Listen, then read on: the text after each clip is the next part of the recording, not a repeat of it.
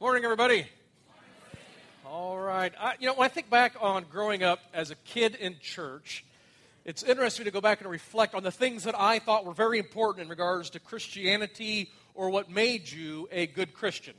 And like most kids, my world was black and white. When you're a young kid, you don't have a lot of space for gray, so it was black and white. And of course, it was predominantly based on what you can see by way of behavior.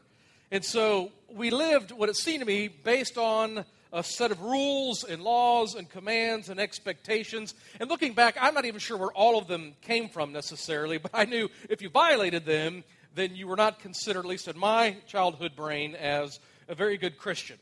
What that meant was if you were to say a cuss word, I had a definitive opinion about your status as a Christian. If we were to go into a restaurant and I were to see you imbibing with a little bit of an alcoholic beverage, I would have a very definitive opinion about where I thought you kind of fit into the scheme of good Christianity. In fact, I remember conversations with my grandparents about whether it was okay to even go into a restaurant that served alcohol, let alone going in and drinking anything.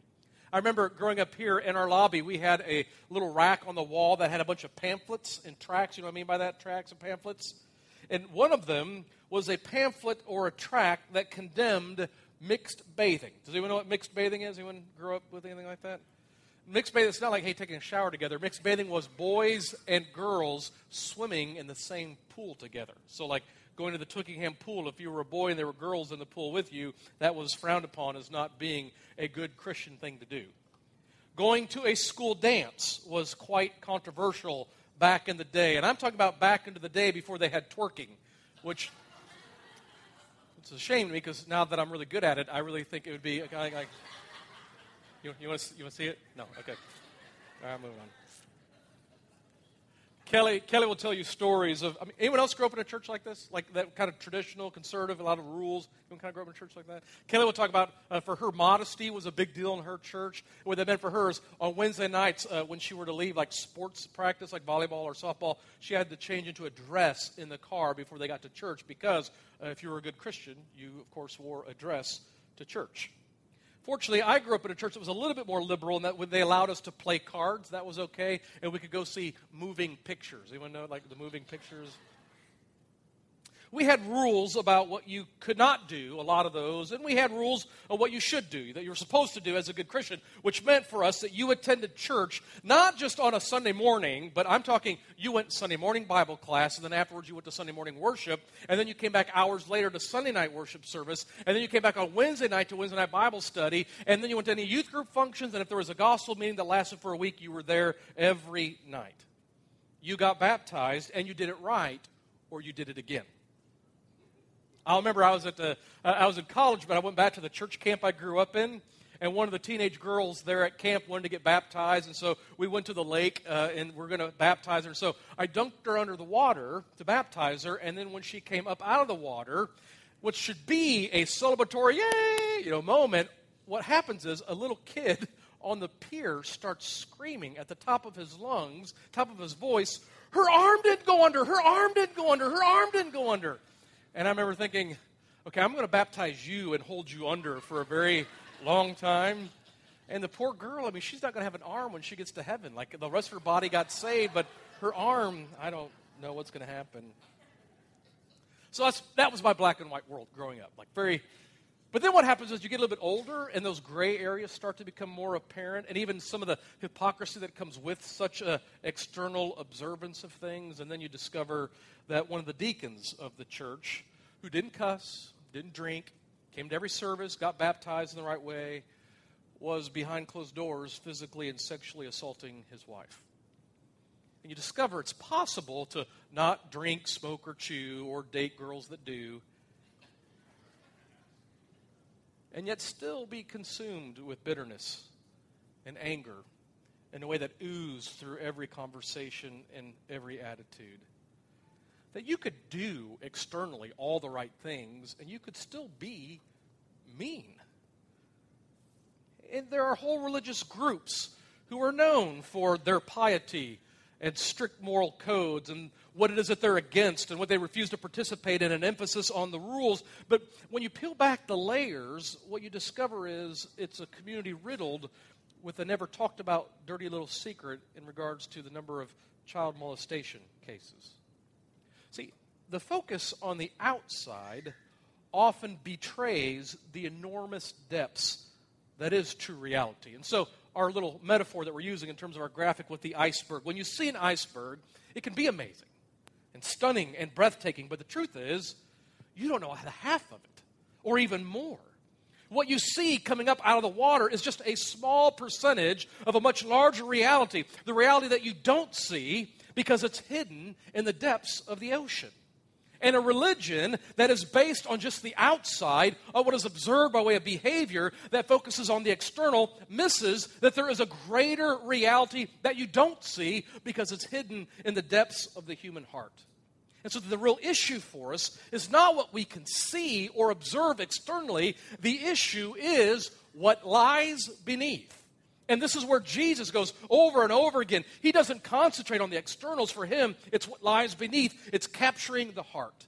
But if I might for just a moment, let me defend legalism if I could, which I know that sounds silly just even saying it like that, but he, at least when it comes to legalism, at least let me say this.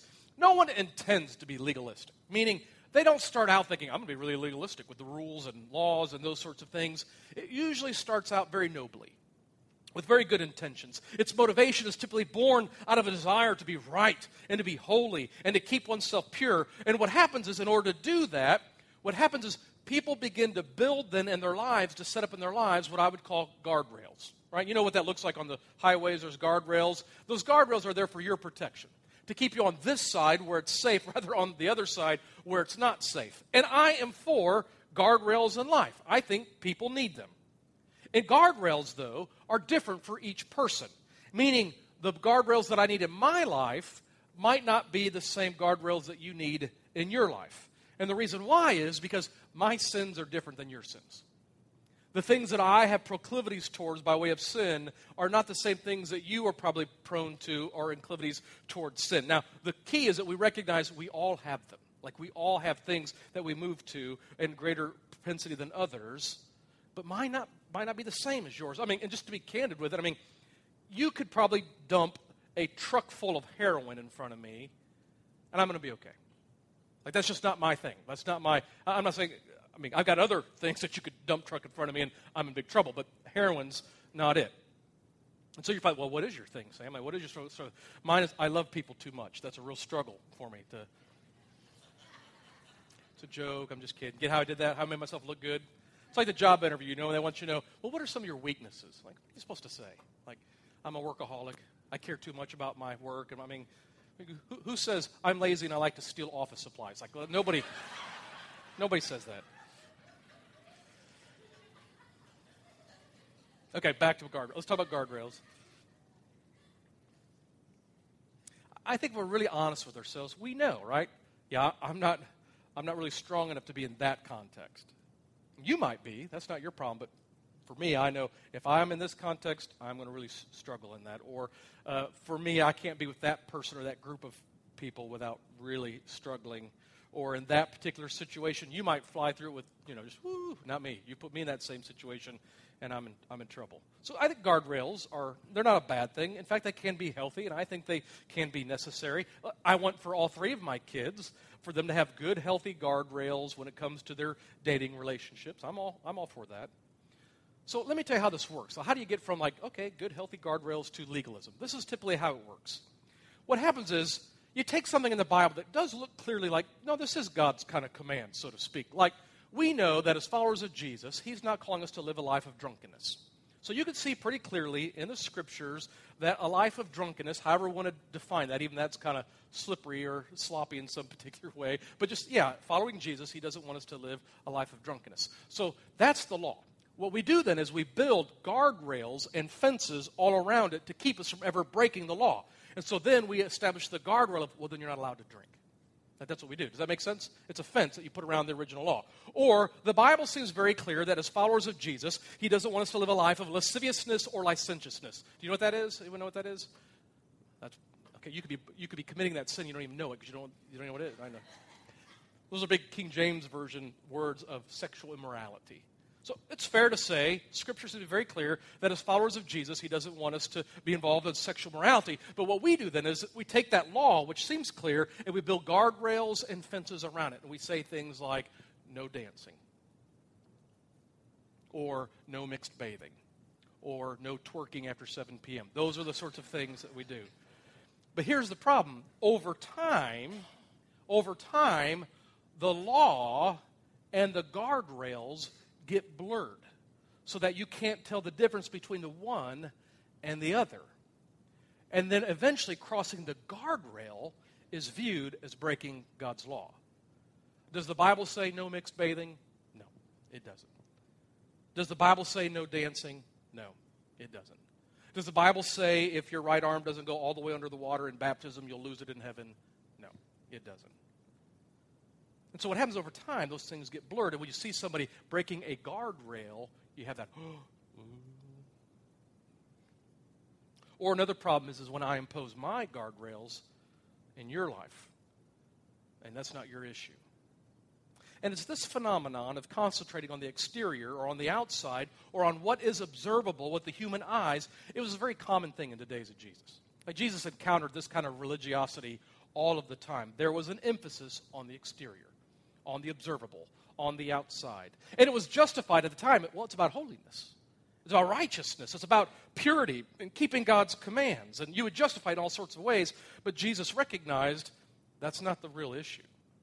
The issue is not what you can see, the issue is what lies beneath.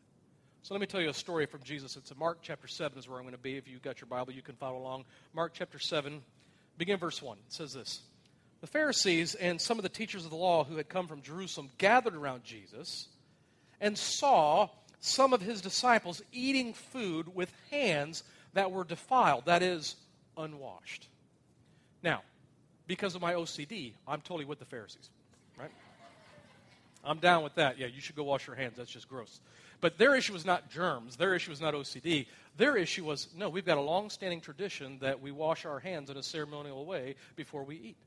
And they're noticing that Jesus' disciples aren't doing that. And it's an offense to them. It's a, you are breaking the law. You're breaking the traditions we are supposed to wash our hands. In fact, now Mark's re- like when Mark writes his gospel, it will primarily go to the Gentiles and not the Jews. And so he has to explain oftentimes what he means. And so when you see verse 3, there's a parenthetical note. It's Mark explaining to the Gentiles. You might not know this about the Jewish uh, background, but here's what's happening. So here's what it says, verse 3. The Pharisees and uh, all the Jews do not eat unless they give their hands a ceremonial washing, holding to the tradition of the elders.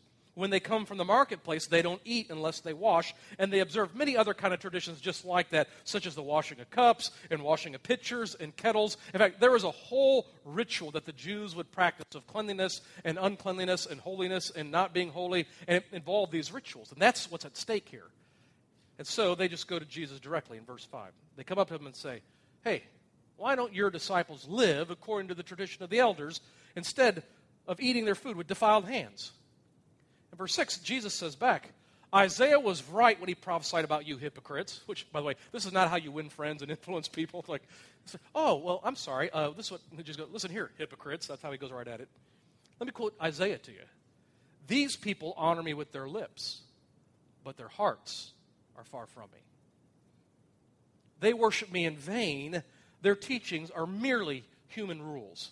And then he looks at him and says, You have let go of the real commands of God and are holding on to human traditions. And he continued, You've got a fine way even of setting aside the real commands of God in order to observe your own traditions. Let me give you an example. Verse 10. Moses said, by way of command, You should honor your mother and father. And anyone who curses their father and mother should be put to death. But because your human traditions, you say that if anyone declares that what might have been used to help their father or mother is korban, which is a Hebrew word meaning it's devoted to God, it's a gift I'm giving to God, then you no longer have to do anything for your parents.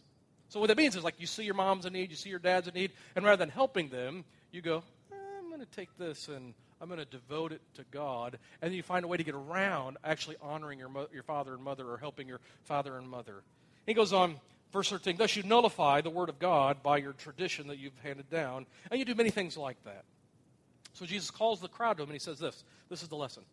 Listen to me, everyone, and understand this. Nothing outside a person can defile them by, making, uh, by going into them. Rather, it is what comes out of a person that defiles them. And now, even after he's done talking to the crowd, his disciples are like. Like, what, what do you mean by that? Like, like, I still need greater. So, what happens verse 17? The crowd leaves, they go into a house, and the disciples ask him, like, what do you, what do you mean by this? And Jesus says in verse 18, Are you so dull? Which, again, I think Jesus is having a snarky day today. Like, this is kind of like Peter needs to give him a Snickers because he's not Jesus without. Jim Ruth gave that to me. I have to confess. Are you so dull? He asked. Don't you see that nothing that enters a person from the outside could defile him, them? For it doesn't go into their heart, but into their stomach and then out of the body. And in saying this, Jesus declared bacon good. oh, it doesn't say that way. All food's clean, sorry. So it goes on. What comes out of a person is what defiles them. For it's from within, out of a person's heart, that evil thoughts come, like sexual morality, and theft, and murder, and adultery, and greed, and malice, deceit, lewdness. That's a fun word to say. Lewdness. Envy, slander, arrogance, and folly. All these evils come from inside and defile a person. See, what Jesus does here, he cuts through the externals to what lies beneath, to the heart. And what is radically different about Jesus that is missed by most religious groups, including many churches, is that he's really not into mo- behavior modification. That's not Jesus' main focus, is behavior modification. And listen, I'm not opposed to that. I don't know if you know what I mean by that in terms of concepts. Like parents will sometimes observe uh, uh, behavior modification by way of rewards and punishments to kind of get their kids to act and behave in certain ways. Of think, think in your mind the carrot and the stick. Like that's about behavior modification.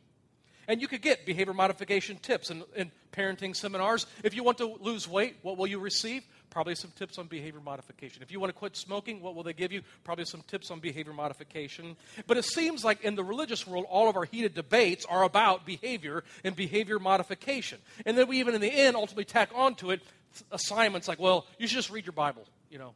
Go spend 15 minutes in, in a devotional time with Jesus every day, or go attend a group, or give faithfully. Or and listen, I'm not opposed to those things. What I'm saying is, you can do all of those things, and your heart can still be far away from God.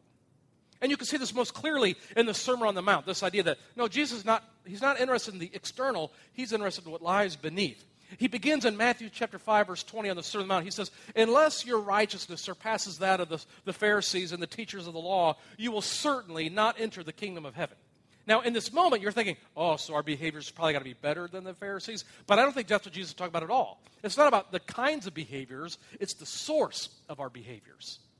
See, the Pharisees were concerned about the external, of observing all the laws. Jesus, no, no, our righteousness will come from inside. It will be from the inside out. That's why the very next verse, he points right to this idea of Matthew, Matthew chapter 5, verse 21. He says, You've heard it was said, You shall not murder, which is right. I mean, that's in the law. He says, But I say to you, don't even be angry with your brother. See, you can't get to murder without going through the hard issue of being angry with your brother. He'll go on to the next issue in Matthew chapter verse five or chapter five verse twenty seven about adultery. He says, "You've heard it was said, do not commit adultery," and it does. I mean, you can't argue that. But I tell you that anyone who looks at a woman lustfully has already committed adultery with her in his heart. What is Jesus doing? Yeah, you can't get here until you pass through your heart here. Or he'll say later in Matthew 5, verse 33 about oaths. Like you've heard it was said that do not break your oaths. But I say to you, don't swear at all because it's about your heart. And if you're the kind of person that has to go, no, I swear to God on his temple or on the gift of the temple and all, I mean, what that means is that your heart is not one where it's either a yes is a yes and a no is a no, and you can't get here without first passing through the heart issue there. You see how that works? You can't get to murder without going through anger. You can't get through adultery without going through lust. You can't get to breaking your oaths without having a heart that's just not honest. The issue for Jesus is what lies beneath. And it doesn't take long working with teenagers in youth ministry before you have the conversations that go something like this. Well, like, how far can we go? Like, you know, in the sex dating realm, like, where's the line? Like, how far can we go? Is first base okay? Is second base okay? And of course, everyone has their definitions of what those bases are. Now, if I'm talking to my three kids, the answer is this First base is a terrible sin, and if you ever get there, you'll burn in hell forever. But if I'm talking to your kids, I'm going to say this. That's the wrong question. The question, how far can you go, is a question that implies you want to know how close you can come to sin and still be okay. It's a question that's in the realm of behavior modification. And Jesus really isn't concerned about that realm, at least not ultimately. He's concerned about your heart. And the question is, what does it say about your heart that you want to get as close to sin as you can? And what would it look like if instead your heart was asking the question, how do I give myself to Jesus in total surrender, love, and abandonment? And if a teenager does that, and by way of heart enters into that realm, you won't ever have to worry about how far they'll go in their dating relationships. If a teenager falls radically in love with Jesus, I'm telling you, you don't have to worry about all the things we typically harp about with drugs and alcohol and sex. And the reason why is, because their heart, what lies beneath, has been consumed by Jesus and love. And Jesus himself will say this even explicitly. I don't know if you, like in, in the Jewish world, there were like over 600 commands. And one day somebody comes up to Jesus and goes, Look, I know we got like over 600 commands, but in your opinion, like, like what's the greatest? Like, if you had to kind of make a list of a, is there a hierarchy? Now, what's interesting to me is Jesus could have said, Well, if it came from my Father, then they're all equal. No, but he doesn't do that at all. Like, Jesus says, Oh, yeah, that's easy. Like, you want to know what the greatest commands? I got two for you. And then he says, it's in Matthew chapter 22, verse 37, he'll say, the first is this love the Lord your God with all of your heart, with all of your soul, and with all of your mind. This is the first and the greatest commandment. And the second is like it love your neighbor as yourself. And then what's interesting is look what he says in verse 40. All of the law and prophets, I mean, all those other 600 commands, they hang on these two commandments. What that means is if you could get loving God with all of your heart, soul, mind, and strength, and loving your neighbor as yourself right, you don't need to worry about the other 600 commands. They will, natu- they will naturally flow out of the overflow of those two th- of love. Now, I don't, I don't want a youth ministry that's focused on behavior modification. I want a youth ministry that's centered on Jesus. Which, by the way, as a side note, Adam is starting tonight a study on Jesus with both element and seismic. So if you've got a kid in middle school or high school, get them out to the pit this afternoon. There's times on the back of the bulletin for you. And for your kid, not to find behavior modification, but love and passion for Jesus. And this isn't a teenage issue, this is an everyone issue the heart. And we know this to be true in all of our other relationships. I mean, how would you feel as a parent if, in the end, your parents or your kids only obeyed you because they were afraid of you or because they wanted something from you? Now, some of you might be like, no, I'll take that for now, which I get. But ultimately, there's something like if the only reason why they obey is because they're afraid or because they want something, there's something like, oh, then nothing gets affected in their heart. Like it's, it's bad. And you can see this in your in marriages, right? I mean, wives, let me ask you if if you found your husband has like a to do list and you read the to do list and on it it has things like you know, uh, uh, kiss wife, check, tell her I love her, check, compliment her dress, check, give her a hug, check. Now, on one level, you might be like, well, at least I'm getting kissed and hearing that. But on another level, you don't want it to come because of a checklist. You want it to come from the heart. Or even this morning, showing up to church. I mean, the words are on the screen and we're singing along, but maybe this is like Jesus said about in Isaiah their lips are honoring me, but they really are far from me. And you'd feel this, wouldn't you? Like if you had a birthday party for you, it's your birthday, all your friends and family came over, they come out with a cake, just a few candles. You know, the cake comes out, and everyone starts singing, Happy birthday to you. Now, you kind of know it, right? I'm not feeling the love here. It feels like your hearts are far from me. But in this, here's what I'd say never underestimate your ability to judge other people based on their behavior while at the same time ignoring what lies beneath in your own heart. Like, and I mean, I'm embarrassed to admit this, but I mean, I find myself here all the time where uh, you just can't underestimate your ability to judge other people based on their behavior while at the same time ignoring what lies beneath in your own heart. You get fixated on, well, they're doing this and they got this behavior. And what happens is it redirects any attention on what lies beneath in your own life, in your own heart, and focuses on others. But let me give you a verse I'd encourage you to memorize if you haven't already. This would be a good one. It's in Proverbs chapter 4, verse 23. Here's what it says Proverbs 4 23. Above all else, guard your heart, for everything you do flows from it. Above all else, guard your heart, for everything you do flows from it. So your heart is of extreme value. And that's why we guard it, because it does have value. So you don't guard things that aren't valuable. Like every Monday night, I roll my trash can out to the curb in South Bend in my neighborhood, and then I go back in the house and I don't think about it again. Like I don't obsessively look out the window. Is it okay? You know, is it all right? I mean, because I could care less, right? In fact, if you want to come over and take something out of my trash, I don't care. It has no value to me anymore. But not so with our heart. It's the essence of who we are.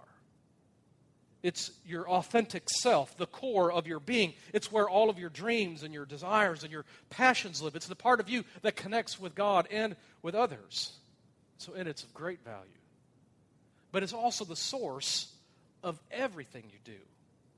Like when we were in Arkansas in college, they had in, around us just lots of natural springs, like just deep within the ground water that would just come up, on just natural spring water and if you plugged it up, then there would be no water. Or if you poisoned it, everything became toxic and it affected everything downstream.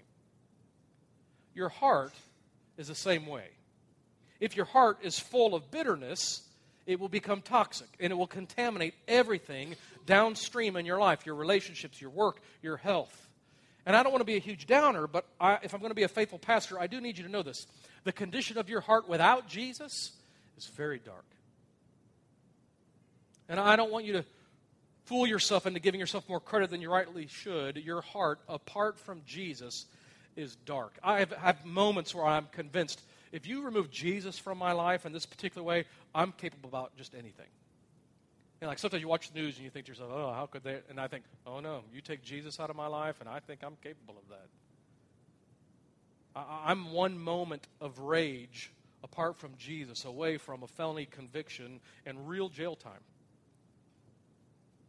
and I'm not above it.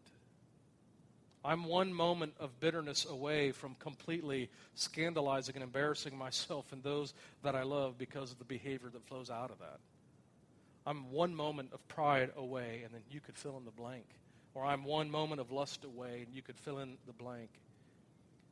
And you have to know that about yourself. It's important that you recognize the depth of darkness that lurks in your heart. And the most dangerous people are those who think they're above it.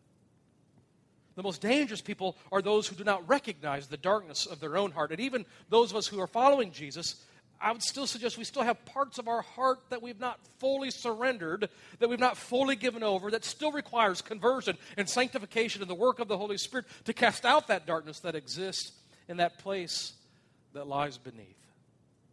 And that's why, I know we said, you know, the prayer, like you pray Jesus into your heart. And I'm, I'm saying wrong with that, but quite honestly, I don't think Jesus is interested in coming into your heart. Like, at least not the one that exists.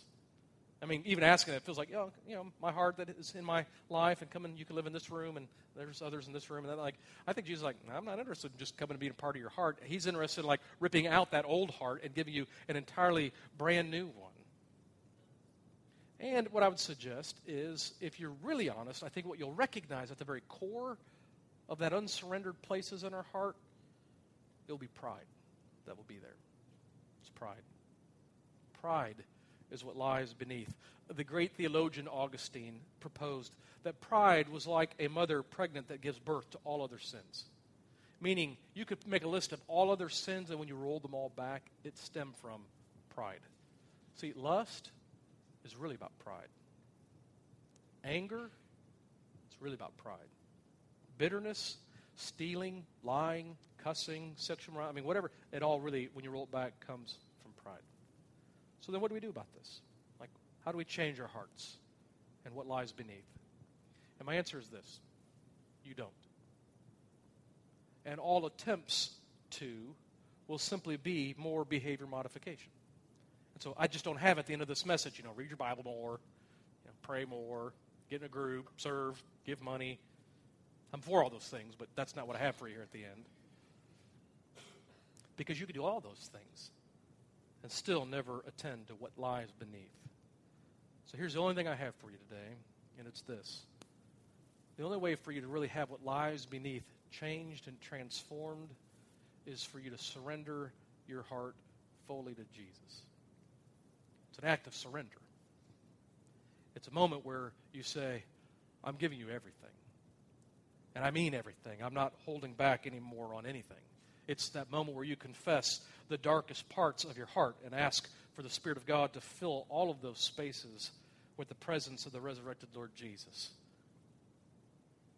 That every space, it's to, to, to step into the prayer that the Psalms teach us in Psalm 139, verse 23 and 24, where it says, Search me, God, and know my heart and test me, know my anxious thoughts, and see if there's any offensive way in me, and then lead me in the way of everlasting.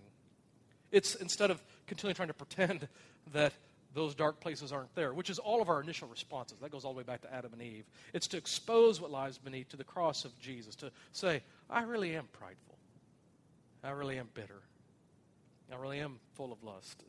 I really am angry or selfish or whatever it is that you need to say or maybe it's an experience in your life that needs to be exposed to the light of Jesus. Because sometimes that happens too. If you grow up in a lot of abuse, uh, well, that will shape what lies beneath. And it might be just a matter of saying to Jesus, I have this life experience, or I lost this loved one, or I had this traumatic thing, and letting Jesus step in and saying, I surrender even this experience to you. But in terms of can what lies beneath change, even in nature, did you know that icebergs what lies beneath are always changing. They're always shifting and moving and changing in size and shape. It's being transformed. You know how it happens? It happens by the context and environment that surrounds it. See, the iceberg does nothing to change itself. It can't. No iceberg says, you know, today I'm going to take on this. For... No, no. The iceberg does nothing. What changes underneath the iceberg is the conditions and the environment that surrounds it. Same with you. You will not change what lies beneath. It will only be transformed by the environment and the context of its surroundings. And this goes both ways. Like I've seen people like I want to give my life to Jesus, and then what happens is then they go back to that context and surrounding that isn't Jesus. Maybe with their old friends or that old lifestyle or their own pattern. And so what happens is then that environment and that context begins to shape what lies beneath. But if you'll give it to Jesus and say, I want to find myself squarely around the context environment that is Jesus, then what lies beneath gets transformed by Jesus into his likeness, into his image. So for you, what I'd say, what lies beneath is where we focus, and in it, submerge that, what lies beneath, into Jesus. Amen? Let's stand, let's pray about these things.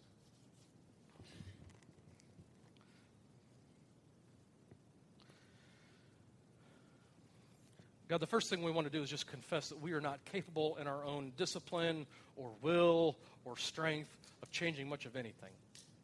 And so we acknowledge that uh, up front to say we are going to need you and the power of your Son Jesus to desperately take effect in our life for us to have what lies beneath changed and transformed in any way. And the first thing what we need is a revelation of what that is. And so we all have kind of defensive mechanisms that keep us from seeing the truth. And so I'm asking, even now in this moment, as we have some silence, that your Spirit will be at work in such a way that it will reveal to each one of us those dark places that we've held back and have not totally surrendered to your Son, Jesus. And in it, we're asking this not to be overwhelmed or depressed or discouraged as we walk out, but rather to see it even as a sign of your grace and your mercy that you're not leaving us alone. You still, because of your love for us, desire to see what lies beneath change and transform. So would you just speak to us now, to each one of us individually, what is it we need to hear in regards to the condition of our heart?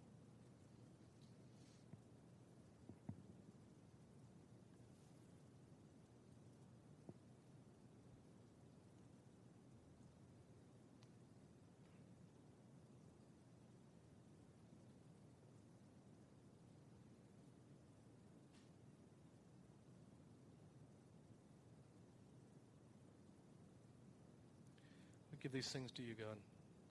Transform us, Lord Jesus, by the power of your Spirit. This is our prayer in Jesus' name.